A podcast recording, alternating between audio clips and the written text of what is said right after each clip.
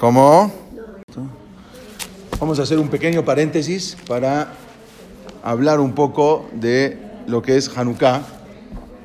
En verdad, esto lo habíamos hablado, no en Janucá, pero lo habíamos hablado un poco cuando pasamos por el orden cronológico en la historia de los Hashmonaim. Pero voy a dar nada más un pequeño resumen para recordar cómo fue la historia de Janucá. Y lo principal es que aprendemos de las Nerot de Janucá. Pero vamos a empezar ya porque si no hay mucho que decir y no vamos a alcanzar. A veces estamos acostumbrados nosotros a escuchar, ¿no?, la historia de Janucá. ¿Qué es la historia de Janucá? Marca el triunfo de los Hashmonaim, los Maccabim, que lucharon contra los griegos. Eso es lo que sabemos de Janucá. ¿Qué más podemos saber de Janucá? Bueno, que no estaban encontrando, cuando entran al Beit HaMikdash, después de que dominan a los griegos, no encuentran un aceite sagrado, un aceite limpio, puro. Tardan 8 días en hacer el aceite y por eso luego fue el Nes de Janucá. Eso es lo que nos contaron desde pequeños y eso es lo que transmitimos nosotros a nuestros niños. Pero hay toda una historia que uno no puede entender, porque Janucá no duró 8 días, sino que Janucá, el Nes de Janucá, el milagro de Janucá y todas las guerras de Janucá duraron 27 años. La gente, nosotros a veces sí, porque 8 días prendemos la Janucá, qué bonito, y encendemos. ¿Y cuál fue el milagro? El milagro que encontramos el Pach Shemen, que encontramos el aceite. Bueno, tenemos que saber que la historia de Janucá, que ganamos la guerra, pero eso no es toda la verdad. Hay que ahondar más en la historia de Janucá y saber. La historia de Janucá, que era la rebelión, ¿no?, la rebelión de los Hashmonaim, de los Maccabim contra los griegos, en verdad no comenzó contra esta rebelión contra el enemigo griego, sino que la guerra de Janucá en verdad era una guerra civil. ¿Qué es una guerra civil? Una guerra civil es una guerra dentro del mismo país, entre las mismas personas del país. La guerra de Janucá fue una guerra entre los mismos Yehudim. Eso la gente no lo sabe. Mucha gente, sí, Janucá, ganamos los Hashmonaim, como decimos en la tefilá, unos pocos ganamos a muchos, y unos que no estaban preparados para la guerra ganaron a todo un ejército que estaba muy preparado. Esto es fue en verdad una trágica guerra civil. Vamos a empezar un poquito, hola, ¿cómo están? Bienvenidos. Vamos a empezar un poquito para entender qué pasó, y dónde empezó todo, dónde comenzó. Vamos. Un resumen, porque es muy largo, lo tendríamos que hablar en 2 clases como mínimo, pero vamos a tratarlo de hacerlo en una sola clase. Para empezar, tenemos que ver que el imperio griego empieza con Alejandro Magno. Era un imperio, anteriormente era el imperio persa, pero Alejandro Magno viene y domina al imperio persa y se convierte prácticamente en amo y señor del universo. Él, como vimos acá un poco, esto era todo lo que es el imperio alejandrino, el imperio de Alejandro Magno, cómo fue conquistando desde Grecia, pasando por Egipto, por todos lados, y luego también llega de más adelante a lo que es la India. Alejandro Magno, como dijimos, él derrota al imperio persa en el año 332, antes de la era común. A veces las fechas, como siempre decimos, no son irrelevantes, las digo porque para decirlas, pero no es lo importante, es que aprendemos de la historia, no que estudiamos historia, es aprender de la historia para no volver otra vez a caer en lo mismo.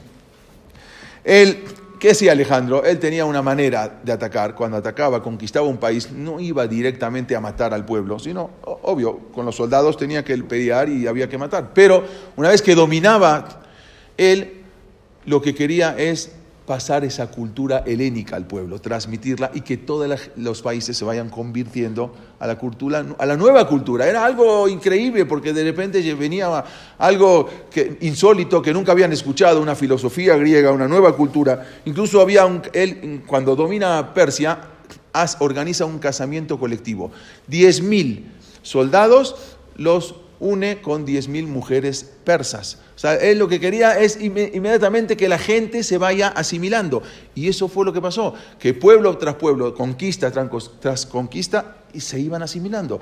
Un pueblo, un país como el egipcio, un país egipto que era un país tradicionalmente y tenían su cultura, y de repente son dominados por los griegos y se empiezan a helenizar, y todo el país se empieza a helenizar. Y así todos los pueblos, esa famosa boda, se llamó la boda de Oriente con Occidente, 10.000 soldados griegos con las mujeres de Persia, mujeres persas. La hacía por las buenas, sí, claro, por las buenas. Bueno, él guerreaba, tenía que dominar. Cuando ya dominaba el país, él era una persona buena, no era una persona que se dedicaba a matar gente. Él, en su imperio, él decía que las barreras étnicas debían desaparecer. Todo las diferentes culturas tenían que asociarse a una sola cultura. Sin presión, todo el mundo iba adoptando la cultura griega, el helenismo, que no se presentaba como una cultura nacional, sino como una cultura universal. Algo nuevo, la gente no lo había visto, todo lo que se hacía.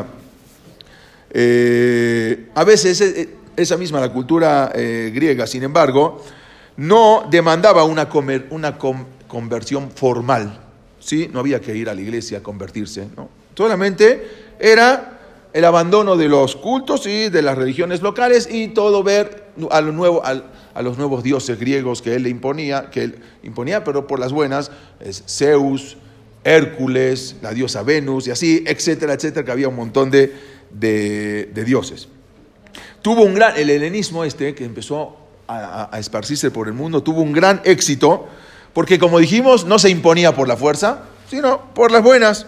Y era ahora una nueva oportunidad de pertenecer al nuevo mundo, al mundo de los ricos, al mundo de los victoriosos, porque Grecia era una potencia, y no había diferencias de raza, de credo, de nacionalidad. Todos eran aceptados como eran, solamente como son, pero siempre y cuando ahora con la nueva cultura helénica. Pero esto funcionó a la perfección durante 120 años en todos los países. Todas las antiguas religiones, como la egipcia, empezaban a ceder y empezaban ahora a transformarse. Y muchas fueron desapareciendo por completo. Pero había solamente una cultura que no cedía. Y era la cultura judía, Am Israel. Dentro de la musulmana era la Persia, Irak, Irán, era la musulmana. Fueron cediendo, muchos fueron cediendo. Durante siglos, Am Israel logró sobrevivir a todos los protegiendo, fue la Torah, nuestras tradiciones, pero y nos enfrentamos a los enemigos, y siempre Baruch Hashem salimos adelante. Pero acá había un enemigo diferente. El enemigo era amistoso, el enemigo era cordial, el enemigo era educado. Ofrecían desinteresadamente modernizarse. Ahora estaban ofreciendo la modernización, el crecer socialmente, económicamente, pertenecer a un próspero imperio. Esto era lo que ofrecía, ¿sí? Ofrecía cultura, no a la fuerza. Desgraciadamente, había muchos admiradores del pueblo judío, y esencialmente los jóvenes. Los jóvenes empezaron a ver ese tipo de cultura.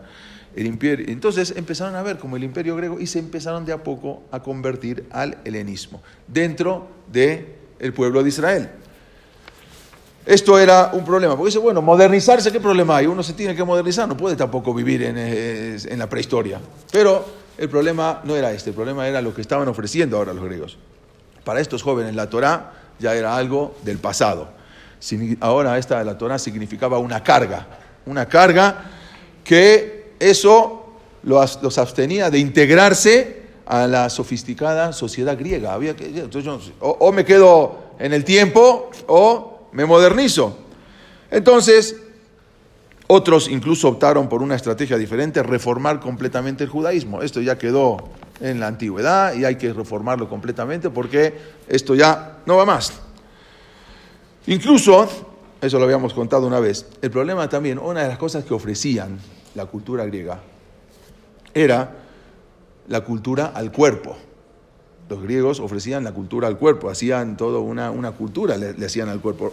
Por lo tanto, se organizaban los famosos Juegos Olímpicos, hasta hoy en día. Nosotros tenemos, hasta hoy en día recibimos, y todavía estamos en la cultura griega, le damos mucho culto a veces, hoy en día más, los gimnasios, el cuerpo, uno tiene que tener los cuadritos y estar bien formado, hombres, mujeres. No quiere decir que está prohibido, al revés, hay que hacer ejercicio. Así dice el Ramban, que una persona tiene que ejercitarse para poder estar bien de cuerpo y poder estar bien de mente. Pero, no de mente, sino de mentalidad. ¿Sí? Pero eso es lo que tenemos que hacer, pero a veces uno ya es rendir culto al cuerpo. Y eso es lo que hacían los griegos, le rendían culto al cuerpo. Por lo tanto, en sus olimpiadas, ellos competían desnudos. Y así van a ver muchas estatuas y muchas, van a ver que están ahí compitiendo, están desnudos, los hombres estaban compitiendo desnudos. El problema era que ahora, para los jóvenes, eso resultaba humillado, humillante. ¿Qué pasa? Que el griego tenía que estar el cuerpo completo, no podía faltar algo, el Brit Milá no podía tener. Entonces, tener el Brit Milá era un defecto en la persona. Entonces, los jóvenes no podían aparecer con un defecto y que todo el mundo se vea. Entonces, era la cultura al cuerpo. Por lo tanto, muchos jóvenes optaron en someterse a una dolorosa cirugía para poder quitarse lo que es el Brit Milá y volver a ser como una cirugía reconstructiva, y por lo tanto muchos empezaron a hacer así, y no solamente eso, sino después cuando se casaban ya empezaron a no hacer Brit Milá a sus hijos. Ya querían pertenecer al pueblo griego, pertenecer al helenismo, a la cultura griega. Pero ¿cómo empezó todo esto? Alejandro Magno, una vez lo habíamos contado, él había conquistado todo el mundo, pero cuando llega a Eretz Israel, algo impresionante, cuando todo el mundo pensaba que iba a llegar a dominar a los judíos, como siempre pasó, pero resulta que ahora él, cuenta el Talmud, que él se baja de su caballo cuando llega a Jerusalén, a Yerushalayim, y lo salen a recibir el Kohen Gadol, el sumo sacerdote, que era Shimon HaTzadik, que era un jajam muy grande, lo sale a recibir, y él se baja de su caballo, se aposterna a Shimon HaTzadik y le besa los pies. Al Kohen Gadol, el Kohen Gadol sale con sus ropas de Kohen Gadol, todos los Kohanim salen atrás, y él baja, algo insólito, que el rey del mundo, el líder número uno del mundo, se baje a besarle los pies. Hagan de cuenta que de repente viene el presidente Putin o viene el Papa y vienen junto con Trump a México y se bajan y le besan los pies a López Obrador. Nada más para entender, algo insólito. Bueno, esto es lo que pasó. Venía Alejandro Magno y de repente la gente no puede entender qué pasó. Y él ahí explica que él en todas sus guerras, él en la noche, previo a las guerras, él soñaba con una persona vestida de blanco, con barba larga, blanca, y que le decía, vas a ganar la guerra, mañana vas a ganar, o mañana no empieces la guerra, sino hasta pasado mañana y vas a ganar. Y todas las guerras que él hacía y conquistaba los países. Cuando llegó a Eretz Israel y vio al Kohen Gadol que salía, dijo, esta es la persona que a mí se me aparece en sueños todas las noches. Por eso se bajó del caballo y le besó los pies, y le besó la mano y los pies a Shimon HaTzadik. Y por eso mismo, él nunca, aunque conquistó Eretz Israel, pero nunca impuso sus decretos, sino al contrario, los dejó ser, los dejó crecer, los dejó seguir haciendo korbanot en el Beit HaMikdash. Y en agradecimiento a eso, los jajamín se juntaron y hicieron dos cosas. Primero, que a partir de ahora en adelante, cada familia va a tener un hijo que se va a llamar Alexander, en honor a Alejandro Magno. Hasta hoy en día se usa. Y así le pusieron, había rabinos en la Guemaná que se llamaban Alexander. Y la otra fuera una cosa que es Minyan Shetarot. Minyan Shetarot es una cuenta. Es, por ejemplo, cuando alguien firma un cheque o un documento, había que poner una fecha. No puede poner, como estamos en el año 300 antes de la era cristiana, porque la era cristiana todavía no había venido, entonces no pueden poner así. Había que poner un nombre. Si yo voy hoy en día al banco a cobrar un cheque y dice 27 de Kislev, me lo van a rechazar. Entonces había que poner una fecha pagana o una fecha, un nombre, una fecha. Entonces pusieron a partir de ahí, los jajamim, en honor a Alejandro Magno, pusieron el año 1 del reinado de Alejandro Magno, el año 2, el año 3, y eso duró 1000 años. Hasta Babel, hasta que se acabó Babel, seguía poniendo en los shetarot, en los documentos, año 934 de la conquista de Alejandro Magno. Y así, en honor a Alejandro Magno, se seguía poniendo los documentos, en los pagarés, en todas las cosas, en honor a Alejandro Magno. Es lo que hicieron, porque él se comportó muy bien con Am Israel. Pero luego Alejandro Magno, como son siempre todas las cosas, a los 32 años muere, lo envenenaron y fallece Alejandro Magno. Siempre había detractores que no estaban de acuerdo con sus políticas. También, al poco tiempo se muere Shimon HaTzadik, y sus hijos de Shimon HaTzadik no siguieron el mismo camino de su papá. El problema fue que cuando muere Alejandro Magno se divide el imperio en 4. Había 4 sucesores que querían acceder a lo que tenía Alejandro Magno, y por lo tanto también se dividieron todo el imperio. ¿Quién se quedó con la parte de Eres Kenán, la parte de Eres Israel o Yehudá o Judea? El rey Ptolomeo Filadelfo. Él se quedó con esa parte. Este rey, nada más para entender quién era un rey muy culto. Él tenía una biblioteca muy grande en Alejandría, la famosa Biblioteca de Alejandría. Y este rey hizo llamar a 70 sabios de Eres Israel para que vengan y le traduzcan la Torah al griego. Hasta ese momento la Torah nunca se había traducido en ningún idioma. Y él pidió y los hizo venir a la fuerza a 70 jajamim, entre ellos el Kohen Gadol, el Azar, y para que le traduzcan la Torah al griego. Es muy difícil traducir la Torah al griego, porque en la Torah, ¿cómo puedes traducir? ¿Cómo puedes explicar Bereshit? ¿Por qué empieza con la Bet? ¿Por qué no empieza con la Aleph? Bereshit quiere decir el Rosh. Toda la Torah tiene un significado, cada palabra tiene una raíz. Y aparte, si yo traduzco literalmente la Torah, por ejemplo, Bereshit bara Elohim, el principio creó Dios. O sea, primero había un principio, y después el principio creó a Dios. A ver, ¿cómo vas a traducir así? Y así muchas cosas de la Torah, ¿cómo podemos traducir? Los jajamín tenían miedo porque es imposible traducir la Torah literalmente, porque hay que cambiar muchas cosas para que se pueda entender. Con Ruach HaKodesh, con tuvieron un espíritu divino y los separaron a todos los jajamín en cubículos, y todos al unísono, sin saber lo que ponía otro. Después de varios días se dieron cuenta que tradujeron la Torah, o varios meses, exactamente cada uno con los cambios. Por ejemplo, pusieron Elohim bara Bereshit, Dios creó el principio, sin saber lo que escribía uno con otro, y al final todos con Ruach HaKodesh, con un espíritu divino, pudieron escribir todos exactamente lo que tenían que escribir. Esto fue con este rey Filadelfo. Pero luego, cuando muere, este rey ya no era griego, o sea, es griego-sirio, ¿sí? Ya era, porque ellos también dominaban en Siria. O sea, ya el imperio griego, como dijimos, se dividió en 4. Y por lo tanto, estos ya no eran lo que seguían, o sea, sí eran descendientes de los griegos, pero ya era otro imperio, sé que el Seleucida, o se llama, que eran asociados griegos sirios. Luego de este sigue otro que se llamó Ptolomeo II, y este Ptolomeo II también impone ciertas cosas en Eres Israel. Pero mientras había un problema, los jóvenes cada vez se estaban asimilando más. Cada vez más, no solamente eso, sino que ahora la queuná, el Kohen Gadol, se compraba al mejor postor. El que más ofrecía ya podía ser el sacerdote. Y se iban peleando entre unos y otros.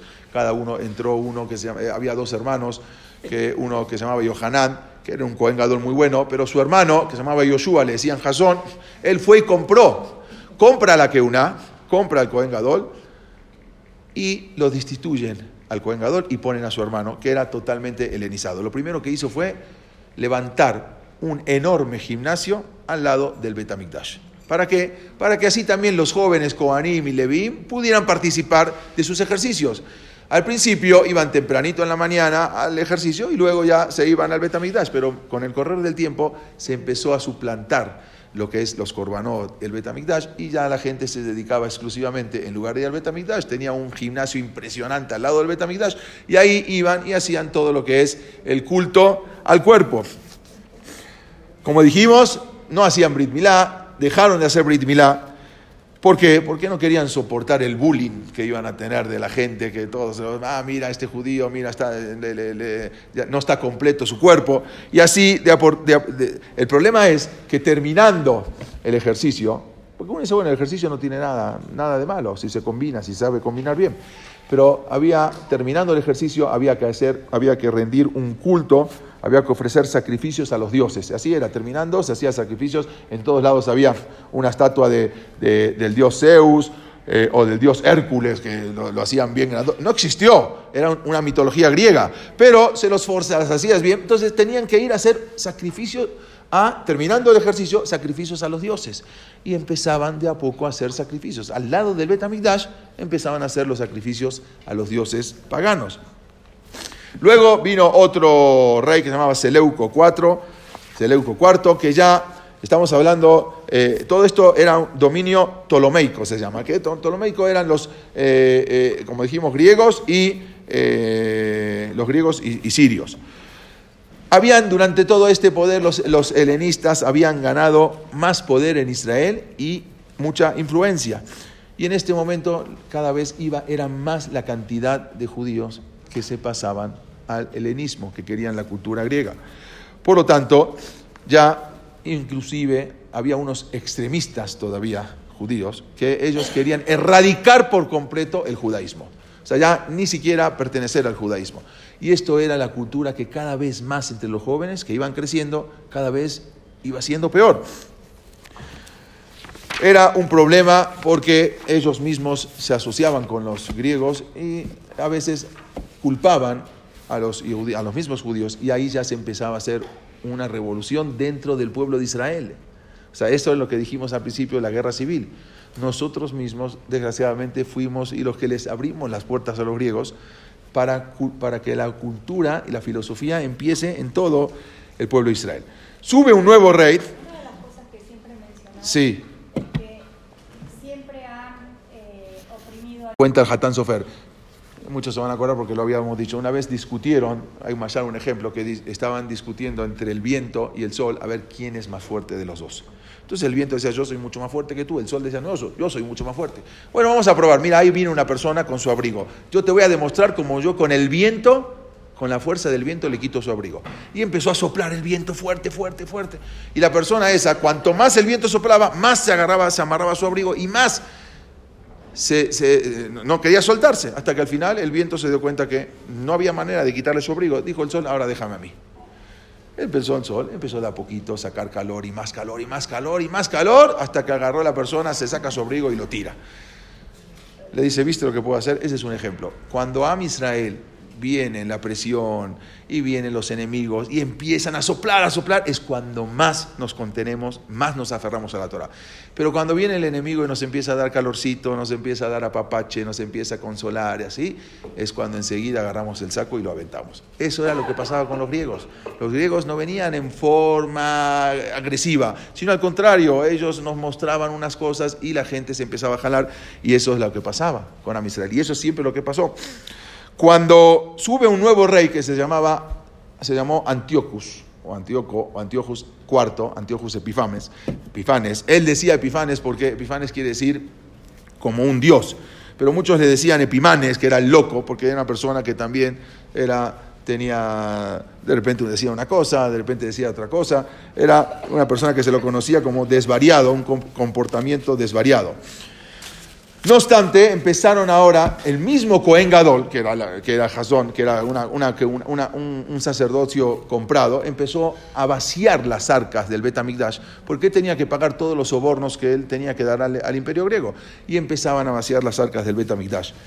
Y así empezó una guerra civil, porque uno quería comprar, uno fue y dio más dinero, se llamaba Menelao, dio más dinero para que le den el sacerdocio a él, y lo compró, y el otro se peleó, y empezaba a delatar a los judíos, y así vino este mismo Antiochus Epifanes, y de repente un día llega con su ejército y mata a 40.000 judíos. Y ahí empieza el problema, porque cuando Antiochus Epifanes, cuando nosotros mismos nos empezamos a pelear, le damos apertura a que lleguen los demás. Este Antiochus Epifanes, él empieza ahora con los decretos. Nada más una cosa, hasta ahora no había decretos antijudíos. Éramos nosotros mismos los que nos peleábamos, los mismos que se empezaban a asimilar.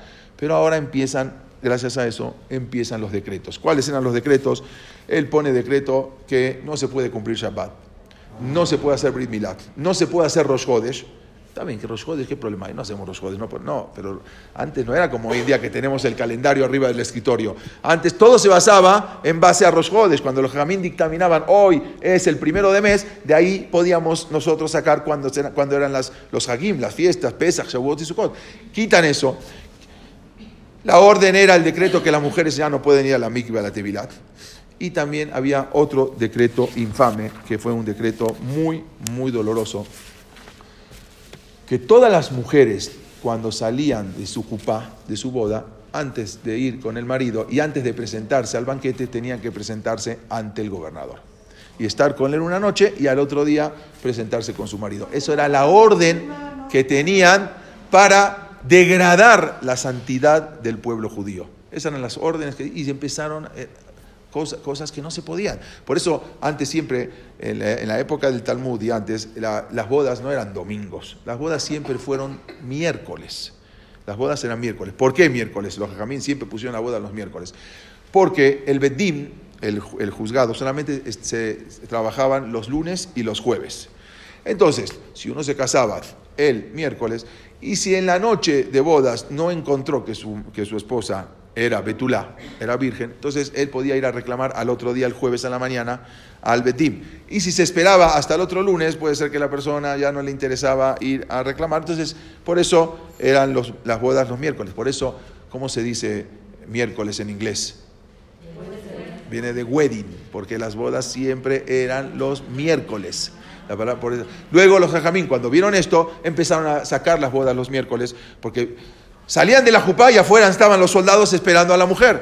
Entonces cambian las bodas y la pasan para otros días, para un poco destantear, aunque después también se enteraron y volvieron a poner policías los demás días. Y esto eran los decretos que puso el Rashá, el malvado Antiochus Epifanes. Por eso están Rashá.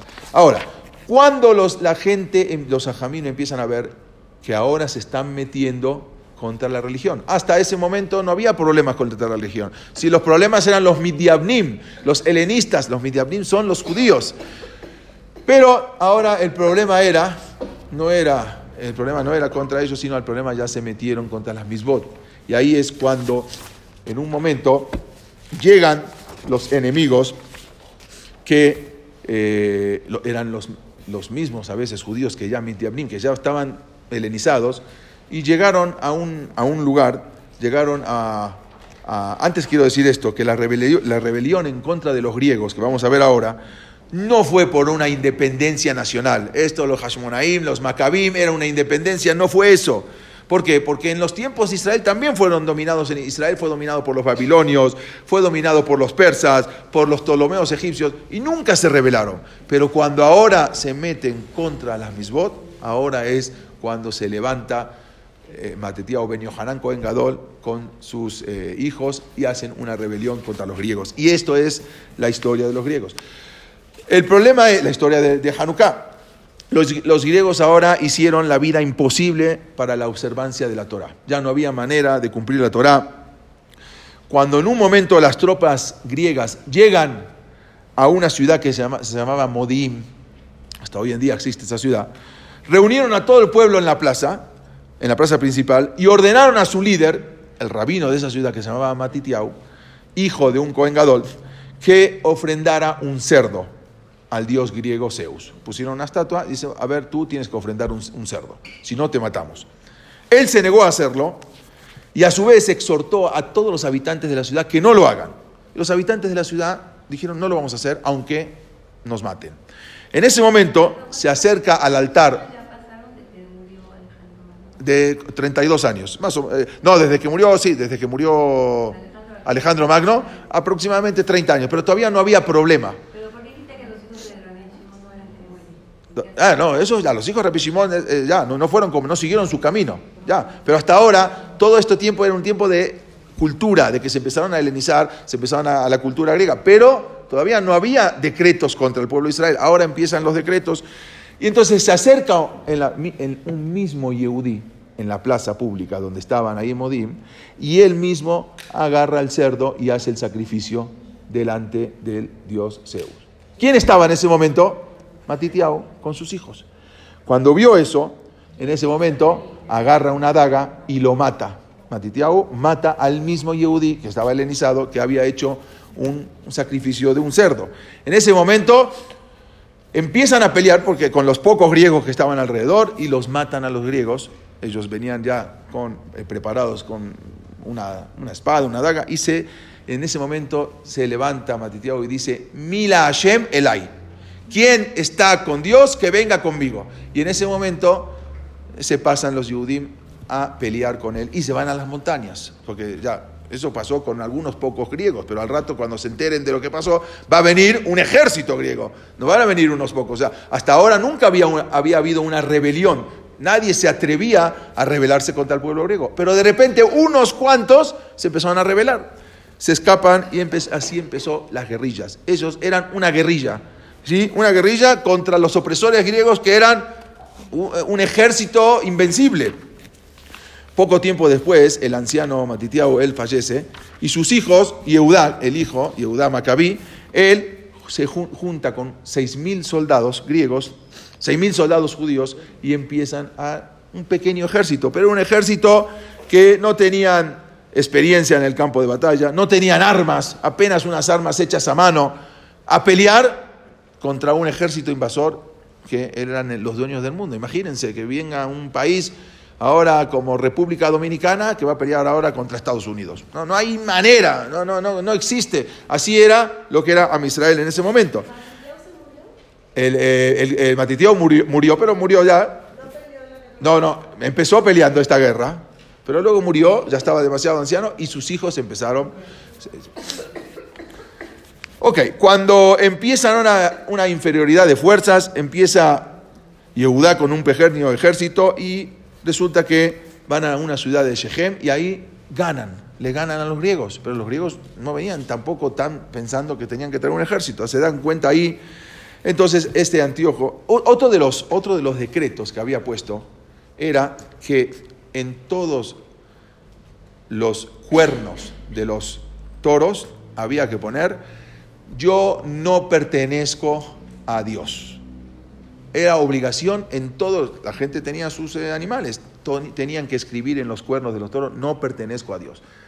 Y eso tenían que estar, una obligación, el que no lo mataban, y había que escribirlo. La pregunta está bien, escríbelo, ¿qué me interesa un toro con un cuerno que tenga y que diga, que no diga? No me interesa, pero no era eso. El cuerno en esas épocas, y hasta después muy avanzado también, se usaba como mamila, se usaba como biberón, porque el cuerno se le ponía por arriba la leche y abajo acá se le ponía como un pedazo de piel de cuero, bien lisito, bien alisado, y así tomaban la leche los niños, hasta muy entrado. Incluso esto es de un museo en Oxford, en Inglaterra, que se conserva un cuerno de aquella época.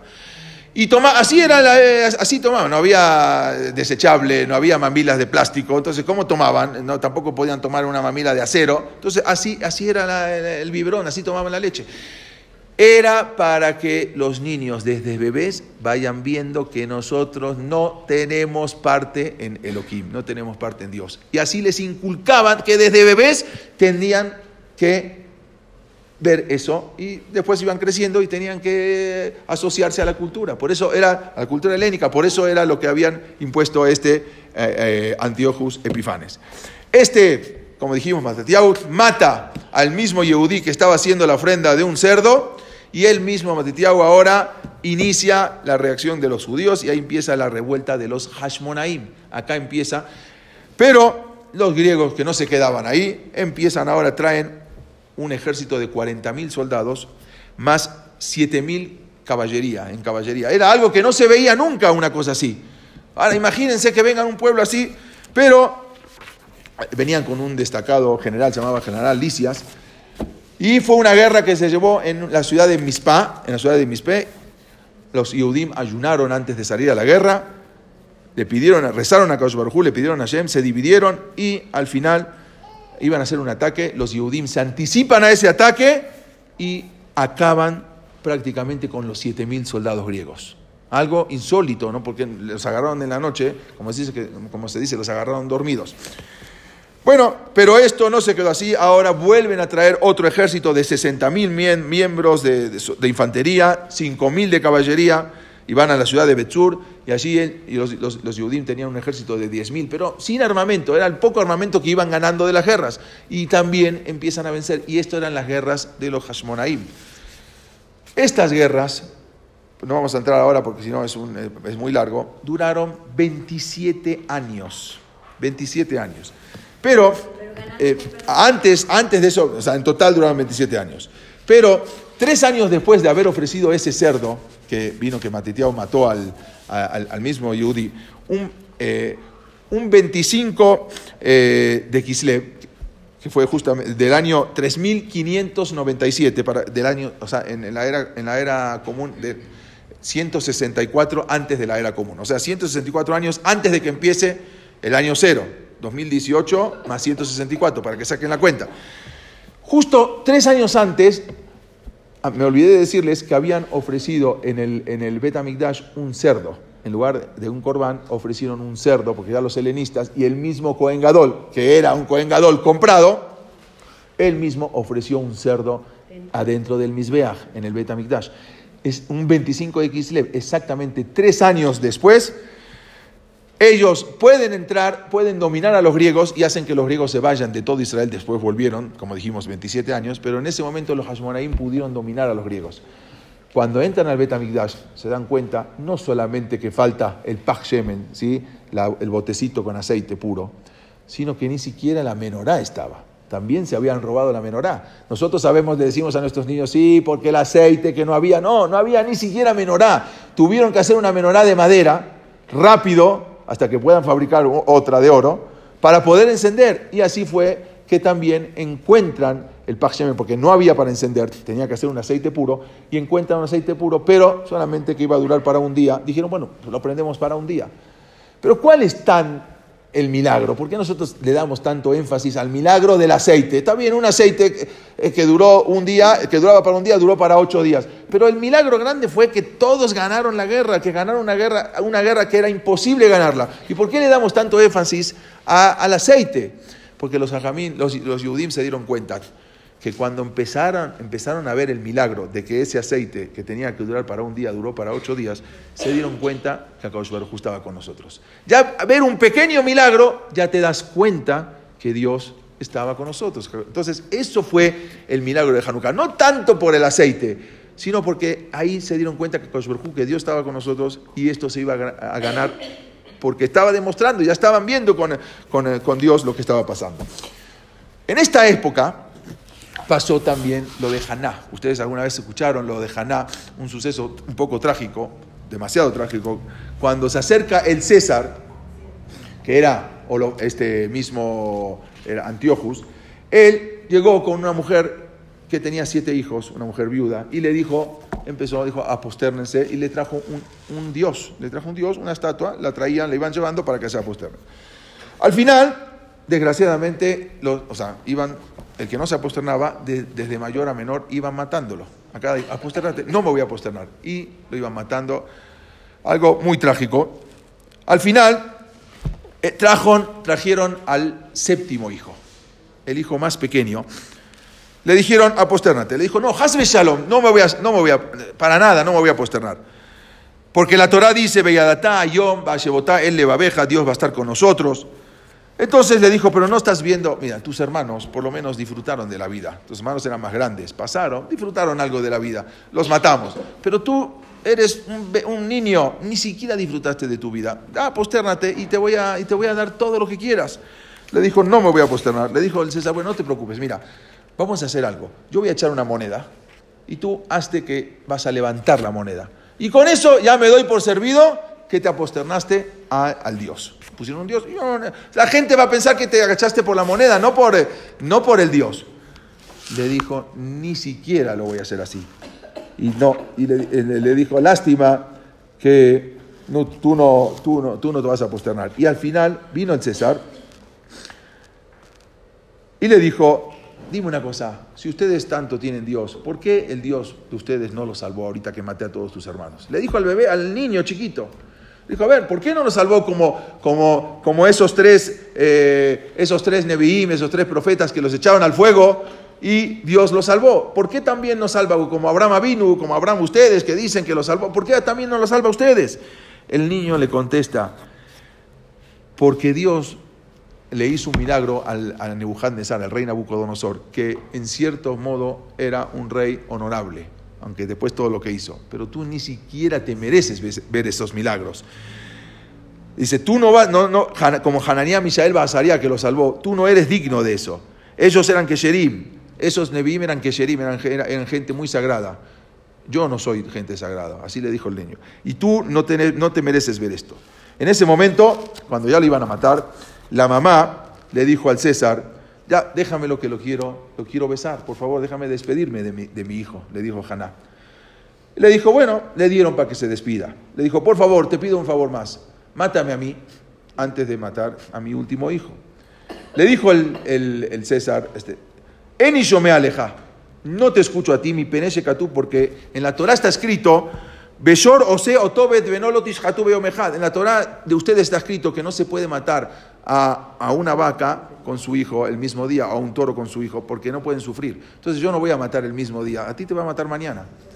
Dice, Rayá, dice, ¿qué? ¿Tú cumpliste las otras 612 misbot para ahora, para querer cumplir esta misbá de no matar a la mamá con su hijo? ¿Cómo te puedes decir una cosa así? Le dijo, no te preocupes, y ahí fue, le dijo, no voy a aceptar, y desgraciadamente, como dijimos, le dijo, voy a matar a tu hijo. Pero antes vino Haná y le dijo al hijo lo siguiente, nada más vean lo que le dijo. Hijo mío, vení, lej es el Abraham Abijem, ahora que tú te vayas de este mundo, ve con Abraham Avinu, ve morlo kaj, y dile así, Ambra y mí, ¿sabes qué? Me dijo mi mamá, alta suajda teja leja, no te creas mucho tú, Abraham Avinu. Batomer le dijo, porque vas a decir, mira, yo, Baniti Misbeach, Abraham Avinu, yo creé hice un Misbeach, un altar, y ahí subí a mi hijo Isaac. No te creas mucho. Mi mamá hizo 7 Misbeach, hizo 7 altares, y subió en los 7 altares a 7 hijos. Tú solamente fue una prueba, que nunca mataste a tu hijo. Mi mamá no fue una prueba, mi mamá aceptó que maten a sus 7 hijos. Así que le dijo, Atani Sayom, tú fuiste una prueba. Ve anima hace, yo soy hecho.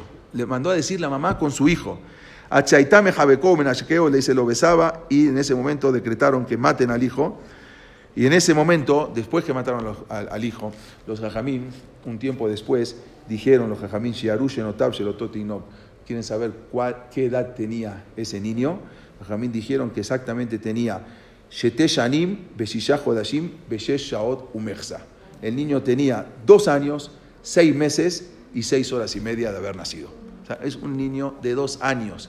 Y esto era lo que empezaron a hacer los griegos con los judíos.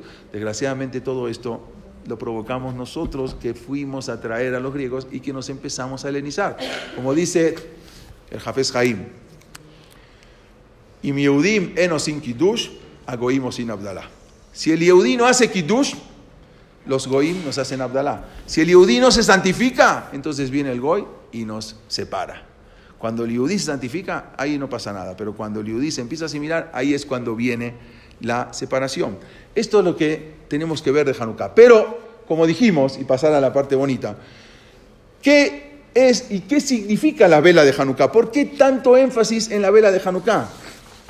La vela de Hanukkah significa que Am Israel, nosotros somos una luminaria, y eso es lo que tenemos que ser. Am Israel, todos nos miran y todos nos ven, qué hacemos, qué no hacemos. Alguna vez, ustedes vieron que de repente pasa que uno va al supermercado, le dieron cambio de más, tiene la kippah o se da cuenta que es un yudí, y le dice, no, yo soy yudí, yo no puedo aceptar, yo soy judío, le devuelvo. ¿Qué dicen? Ah, mira este judío, ¿sí? Mira lo que hizo, mira qué bien. Es un Kidush Hashem que tenemos que hacer. Pero ¿qué pasa si no lo hace un yudí? Lo hace otra persona que no es yudí. Y viene un señor, y viene Jorge González, y va y devuelve el cambio. ¿Qué van a decir? Ah, mira, este católico, qué bueno, qué cristiano. No, van a decir, qué hombre bueno. El yudí, inmediatamente nos asocian a todos. Una vez está escrito en la Gemara, en el Talmud, dice, Atem nikraim Adam, así es en Naví. Ustedes se llaman, los yudí se llaman Adam, ven a Goim Nikraim Adam, y el gentil no se llama Adam.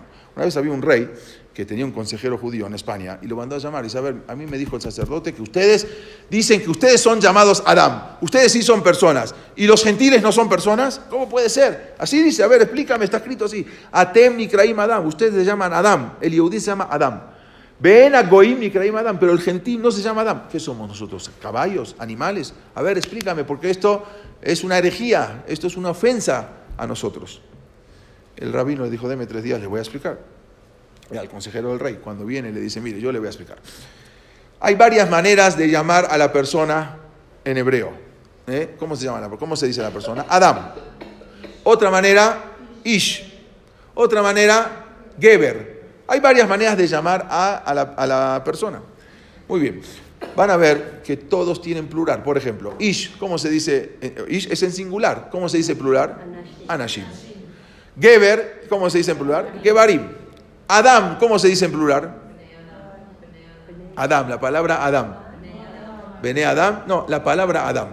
No hay que ponerle adjetivo. No hay. Adamim, no hay. Esto es lo que la diferencia. Los Yehudim se llaman Adam. No se llaman Geber, ni Ish, ni Anashim. Adam, porque Adam es uno solo. Adam no hay manera de pluralizarlo. Cuando un Yehudí hace algo, inmediatamente todos lo miran, para bien o para mal. Para Kidush Hashem, que todo el mundo diga, mira los judíos lo que hicieron. No dice, mira el judío, mira los judíos cómo son.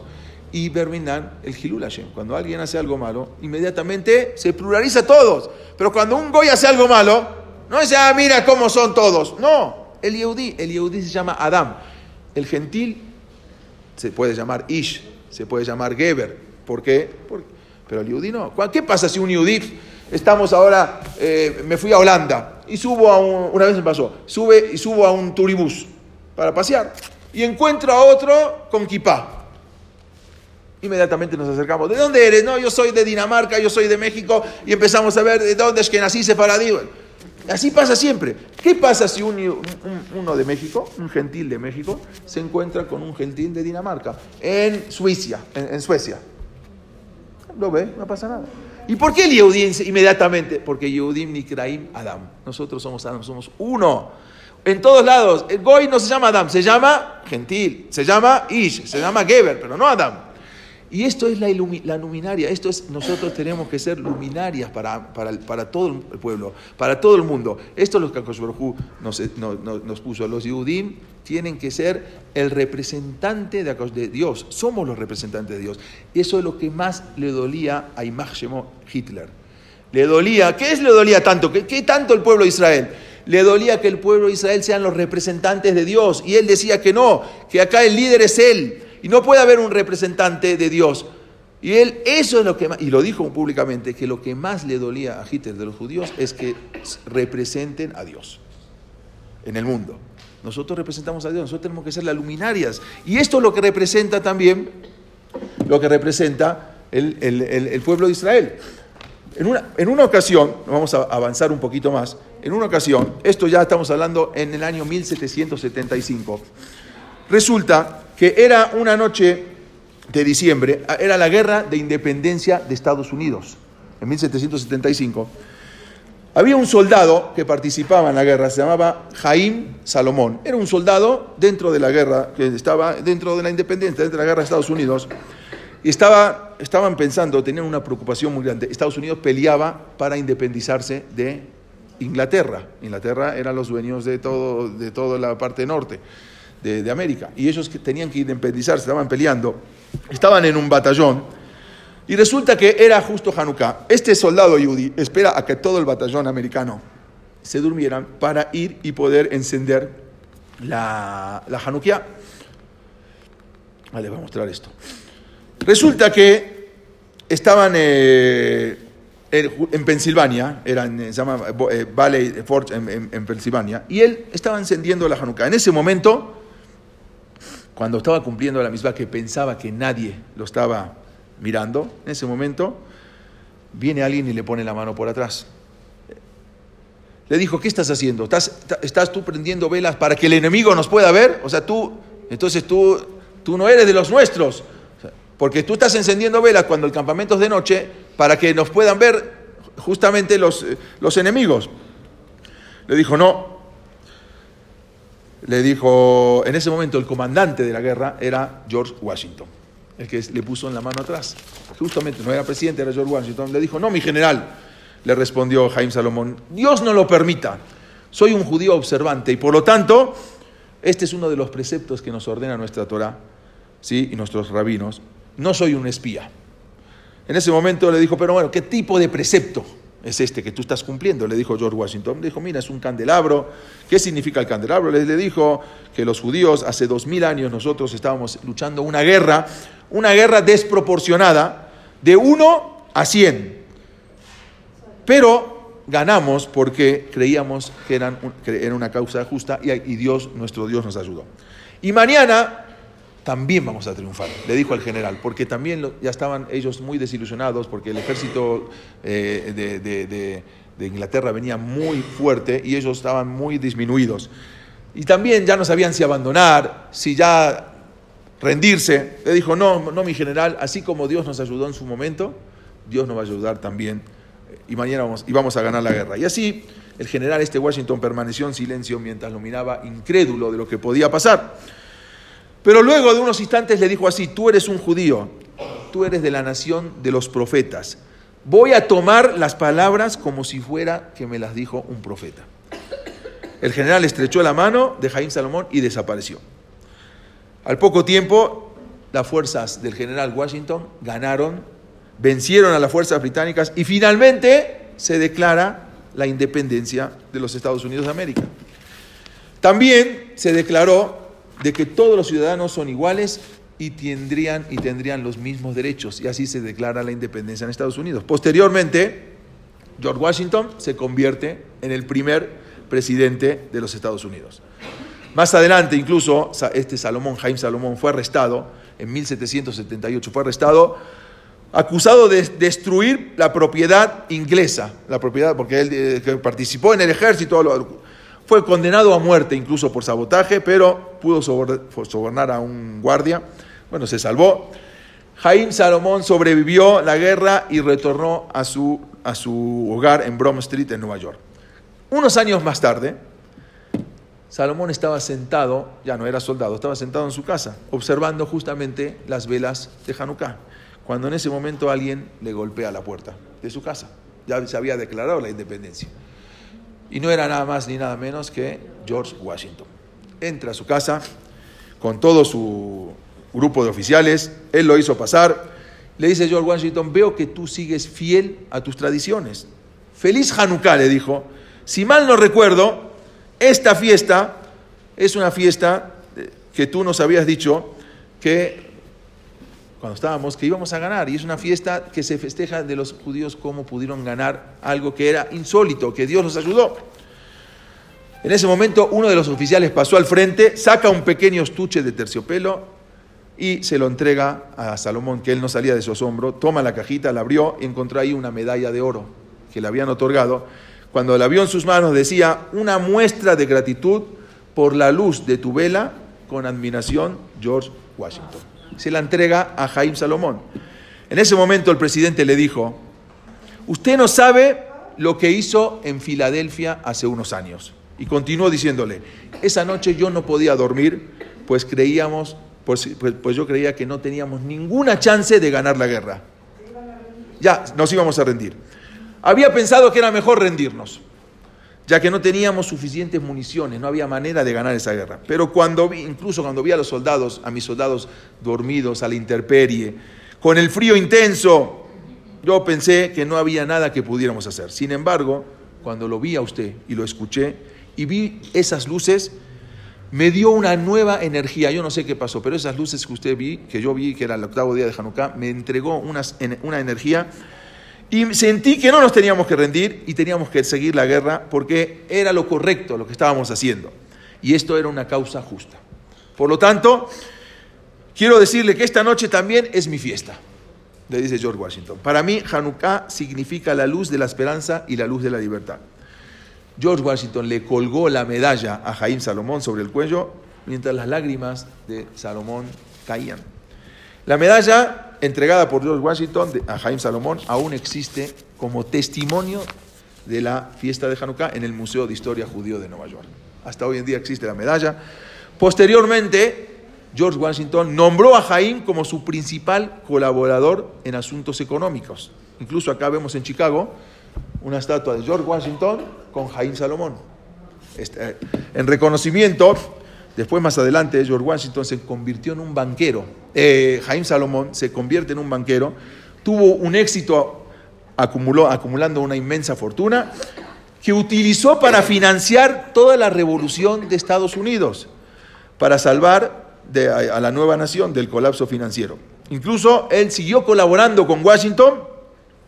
Su acción de Haim Salomon fue tan exitosa que el mismo presidente en una ocasión expresó lo siguiente sobre Haim Salomon: sin la actitud de Salomón, los acontecimientos de la historia habrían sido distintos, debido a que el ejército de Estados Unidos no habría resistido en su guerra contra los británicos y el resto de los enemigos que querían impedir su existencia. Y eso fue en agradecimiento, así dijo Salomón. Y no solamente eso, sino que después hicieron una estampilla de Haim Salomón, hasta la firma, acá incluso está la ketubá. Y no solamente eso, sino que George Washington instituyó a los dibujantes para que diseñen el billete de $1 y pongan una Janukiá invertida, si la pueden ver acá, en el billete de $1, la Janukiá con los... que si ustedes la voltean van a ver que acá está encendida una Janukiá. Y no solamente eso, sino ordena que pongan unas estrellas que forman un Maguen David en el costado del billete de $1. Acá lo pueden ver. Todo por el Kidush Hashem, ¿de quién? De lo que hizo Haim Salomón. Él mismo, hasta hoy en día, van a ver, vean el billete de $1, van a ver, volteenlo, y esto es una Janukiá. Nada más que es una Janukiá volteada, ¿sí? Con todos los brazos de la Janukiá y el Maguen David. Él lo pone a sus dibujantes para que... Por eso dice, in God the truth, en Dios nosotros creemos. Vean lo que puede hacer un Kiddush Hashem. Vean lo que es lo Am Israel, como somos una luminaria. ¿Es el dólar de hoy? Sí, estamos hablando. El dólar desde que se hizo nunca cambió. Entonces, nada más para que podamos, incluso en 1975 se emite un sello postal. Así también una placa, se erigió una placa en homenaje en la sinagoga de la prestigiosa Academia Militar Americana en West Point a la memoria de Haim Salomón, como podemos ver acá. Esto es para entender por qué somos la luminaria y por qué es importante la luz de Hanukkah. Y quiero terminar nada más con esto. Esto es algo impresionante que no tiene mucho tiempo que pasó. Había un yudí, se llama Sol Werdiger. Él es director ejecutivo de una empresa que le fabrica todas las playeras a todos los equipos de fútbol americano. Nada más para que vean quién es este yudí. Se llama Werdiger, él es el director ejecutivo, como dijimos, de la empresa esta que él fabrica todas las playeras del fútbol americano. Resulta que hace poco tiempo lo llama un señor, yo soy coreano, y quiero invitarlo a una comida kosher para un negocio. Dice, bueno, ¿en dónde? En Manhattan. Y van, y se presenta a la comida kosher. Cuando se reúnen, la persona le dice lo siguiente: mire, siempre he escuchado muchos estereotipos negativos, siempre he escuchado cosas malas del pueblo de Israel, sobre los judíos en Israel, y siempre lo tomé esta cuestión con mucho valor. Pero le quiero contar algo. En la comida le está diciendo: mi hija tomó una pasantía de diseño en su empresa. Es una coreana. ¿Usted la conoce? La verdad, no tengo tanta gente, tantos empleados, no sé ni quién es. Bueno, le quiero decir que mi hija trabaja en su empresa. A lo largo de un año, ella me está contando lo maravilloso que es trabajar con usted. No para todos los días de alabar. Y continuó, dice, hay 4 cosas que impactaron en mi hija. Una de las cosas es que ustedes... todos los días a la 1:30 del mediodía paran su trabajo y se van a rezar. Todos, dejan todo lo que tienen que hacer, van a rezar, mi hija. Sin importar lo que suceda, todos los hombres, incluido también, vienen de las oficinas vecinas y rezan en su oficina. Otra de las cosas que le impactó a mi hija, y le quiero decir, es que todos los viernes usted a las 3 cierra su oficina, pase lo que pase. Y así también todo el mundo se va. Gentiles, goim, no goim, todos. Ellos pueden trabajar sábado. todo el mundo, usted cierra su oficina. Esto incluye a los trabajadores, sin importar de qué fe, qué religión, usted cierra su oficina a las 3. Mi hija también observó que cada uno de los solicitantes de caridad, los que vienen, los Shelijim, a su oficina, todos salen contentos y con un cheque en la mano. También le impactó eso. También lo que más le impactó a mi hija es el trato de respeto y de dignidad que usted le ofrece a mi hija y a todos sus empleados. Por lo tanto, debido a esa experiencia tan increíble, que mi hija ha aprendido más de lo que usted le ha enseñado, ha aprendido en su fábrica, por lo tanto, saca un cheque, le quiero dar el sueldo entero de un año que usted le ha pagado a mi hija, porque mi hija aprendió en su fábrica. No fue a estudiar, sino fue a aprender más de lo que ella iba a desarrollar. El Yehudí Sol Werdiger le dijo, para nada, no acepto absolutamente nada. Su hija trabajó y ganó su salario, y por lo tanto, no voy a aceptar ninguna remuneración. El señor coreano siguió diciendo, mire, yo le quiero decir, mi nombre es Oh John, yo soy el embajador de Corea del Sur ante las Naciones Unidas. Mi hija trabajó con usted en una pasantía. Como sabrá, tengo todos los privilegios y yo tengo el voto en la ONU. Debido a mi renovado aprecio hacia el pueblo judío, quiero decirle que me abstuve de votar las resoluciones contra Israel en 3 ocasiones. Yo era el que votaba siempre contra Israel. A partir de esto, es la tercera vez que me abstengo, porque mi nación me dice que tengo que votar, entonces negativamente, por lo tanto no voto negativo, pero va la tercera vez que me abstengo de votar en contra de Israel. En una resolución, yo obtuve el 9º voto necesario para aprobar una moción y resolución contra Israel. Y como me abstuve, la resolución no fue aprobada. Este Werdiger luego contó que nadie en la oficina no tenía ni idea quién era esta coreanita que trabajaba con él, pues tenía tantos empleados, no sabía ni quién era. Nunca se imaginó el impacto que tuvo el Kidush Hashem que hizo, sin saberlo. Él es ahora, Werdiger es el presidente de la Junta de Fideicomisarios de Agudat Israel en América. Esta persona es una persona religiosa, acá lo vemos con su familia. Esto es lo que es el Kiddush Hashem, y esto es lo que simboliza Janucá. Janucá simboliza la vela. ¿Por qué tanto énfasis en la vela? Hay cosas mucho más importantes, muchos milagros mucho más importantes que ganamos. ¿Por qué no eso? Porque la vela es Am Israel. Esto es lo que representa, ¿no? Lo que representamos el Am Israel. Lo que es hacer un Kiddush Hashem, uno no sabe. Este señor hizo un Kiddush Hashem y toda la guerra de Estados Unidos, de independencia, se ganó por el ímpetu y por el Kiddush Hashem que hizo. Este señor Werdiger no sabe lo que hizo. Esto es hacer un Kiddush Hashem. Esa es nosotros los Yehudim. Dejamos, ve, si somos elegidos o no somos elegidos, el pueblo elegido. Nada más con esto ya termino, lo que escribió, quizás lo recibieron en WhatsApp algunas, nada más vean lo que escribió un periodista español, que lo mandamos por WhatsApp, y él dice así: Egipto los esclavizó y el antiguo Egipto de los faraones ya no existe, ellos sí. Roma los maltrató y el imperio romano desapareció mientras ellos continúan. Los expulsaron de cientos de lugares, casi sin recursos, crearon comunidades en todo el mundo. La Inquisición nuestra, porque él es español, trató de aniquilarlos y solo logramos fortalecerlos y hacerlos más inmunes. Les prohibían comprar tierras o tener bienes, y ellos, los judíos, aprendían idiomas, profesiones libres que eran necesarias y útiles en cualquier lugar. Se valieron por sí mismos, no obstante las limitaciones que sufrían y la negativa de apoyo hacia ellos.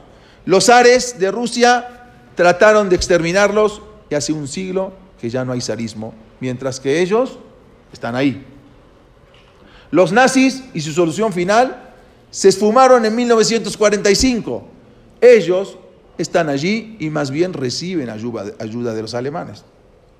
Los soviéticos los exterminaban y ya no hay Unión Soviética, mientras que ellos crearon su propio Estado, que hoy es una potencia tecnológica y una verdadera democracia. El mundo islámico les ataca desde 1948, y mientras la mayoría de los países musulmanes se encuentran estancados, dedicados al terrorismo cobarde y bárbaro, Israel sigue ahí. A lo mejor es verdad eso, que Dios los eligió y les prometió que los protegería. Si queremos creer que fueron elegidos o no, es irrelevante. Pues ellos sí que se lo creen y lo hacen valer. Y no por la fuerza, concientización o amedrentamiento, sino más bien con clase, cultura y valor. Lo que he aprendido de todo esto, escribe el periodista, es que mientras más es que quienes más hacen por los judíos son los antisemitas, que los mantienen siempre unidos.